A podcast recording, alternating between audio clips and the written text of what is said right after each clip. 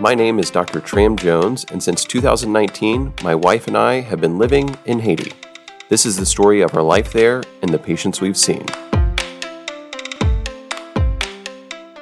My wife and I, just like every clinic employee, see hundreds of children. To me, it's similar to how I saw patients in the United States. In the U.S., I could never really remember patients' names. If I saw them outside the context of a doctor's room, I really wouldn't recognize them. But if we sat down together in the consultation room and I had their chart in front of me, suddenly a flood of memories came to me. We could talk about their family and neighborhood and the struggles of their disease. It was really rather bizarre. It must be some form of compartmentalization. And I don't know if that's healthy or not. But occasionally, there are patients that break out of that compartment and into your life. And you just love them. I want to tell you about one of these patients named Harriet.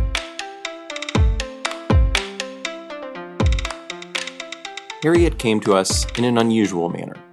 When we treat children with malnutrition, usually they are identified by community health workers who comb the mountain communities searching out suffering children. But Harriet was different. One average Tuesday, her grandmother brought her directly to the clinic. One of our triage nurses came inside and notified me that there was a sick child outside who looked to be suffering from acute malnutrition. I asked her to get the vital signs and send her in. That day, Hannah and I were working together in the same room on some administrative items for Light from Light. Hannah's job is to run the organization that funds the clinic. She is the one who raises money, manages the finances, and is the only reason the lights are still on at the clinic. We took a break from our collaboration, and Harriet entered with her grandmother. She certainly looked skinny, but more than anything, she looked totally exhausted. We had her sit down, and I asked her grandmother to remove her shirt so we could examine her. The next moment was a bit shocking. Hidden by her baggy shirt, Harriet's shoulders were emaciated. Her stomach unnaturally protruded, evidently filled with fluid. Her back was all bone, with no subcutaneous fat. Hannah and I were stunned. She was suffering from a combination of both kwashiorkor and marasmus. Kwashiorkor is the fancy name for the swelling of the body that occurs in starvation, when there is not enough protein to keep fluid in the blood vessels.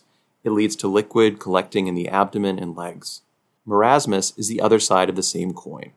A lack of nutrients leads to loss of fat and a markedly thin frame. She had one of the worst cases of both of these. And Harriet was different from the other children that we had cared for. For one, she was 6 years old. Almost all, more than 95%, of children who suffer from malnutrition are less than the age of 2. Usually, if you can help them reach 24 months, they will survive to adulthood. But Harriet was gravely ill, even at an older age. As we talked to her grandmother, we realized that Harriet was unique in other ways. First, her grandmother was from Pétionville. A little geography and history lesson. Pétionville, historically, is the wealthy suburb of Port-au-Prince. Once upon a time, it was separated from the mass of the capital city. You could drive up and up above Port-au-Prince. Its altitude was such that it was cooler and gave a beautiful view of the valley below. Wealthy government officials and businessmen lived in the area in prosperity and with little French cafes and restaurants.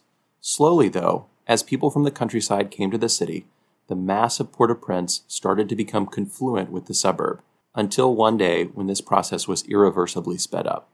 On January 12, 2010, the ground shook and a massive earthquake destroyed most of the buildings in Port-au-Prince. In the next year, a wave of now homeless citizens fanned out across the metro area. 10 cities, and later slums, were created from Pétionville all the way down the mountain to Croix-des-Bouquets and beyond. The wealthy Haitians continued to move farther and farther up the mountain to avoid the urban sprawl. So when we say that her grandmother was from Pétionville, she was from a nice area of town, but she wasn't wealthy. However, in Pétionville, there are many of the best clinics in the city. Why had she come all the way to Croix-des-Bouquets, a dusty, poor outskirts city? Her grandmother told us that she had visited 3 different clinics in Pétionville in the last few months. She had been desperately worried about her granddaughter. Each clinic had simply said that Harriet was suffering from anemia and had given her some iron and some vitamins. I can see in my mind's eye how this happened. With an overflowing clinic with 60 to 70 patients to see every day, I expect the doctor simply ordered basic labs on the patient with a cursory glance. Once the doctor saw that the patient was suffering from anemia, this became the diagnosis. This seemed to be a sort of example of anchoring bias, when an obvious diagnosis obviates the need to search for further issues.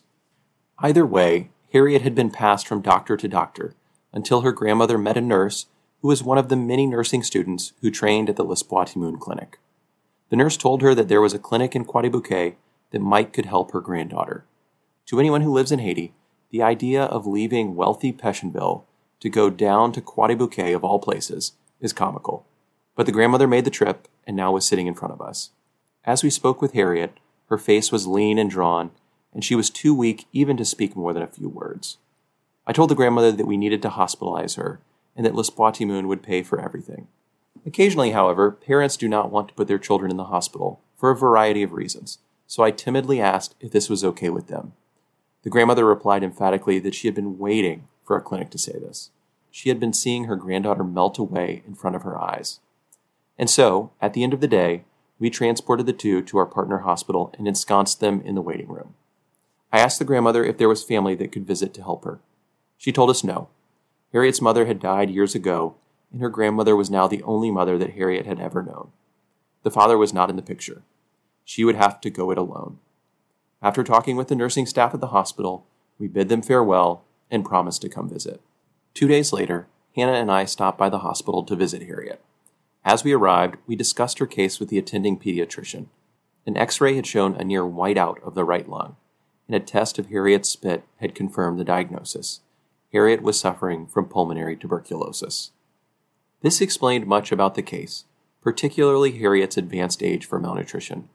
Back in the old days, tuberculosis had been called consumption, a reference to the extreme weight loss that victims suffered. This weight loss would cause immune suppression, decreasing the patient's ability to fight the infection, thus leading to worsening tuberculosis and then more weight loss. This circle then spiraled to the point of death. We hurried over to the isolation ward.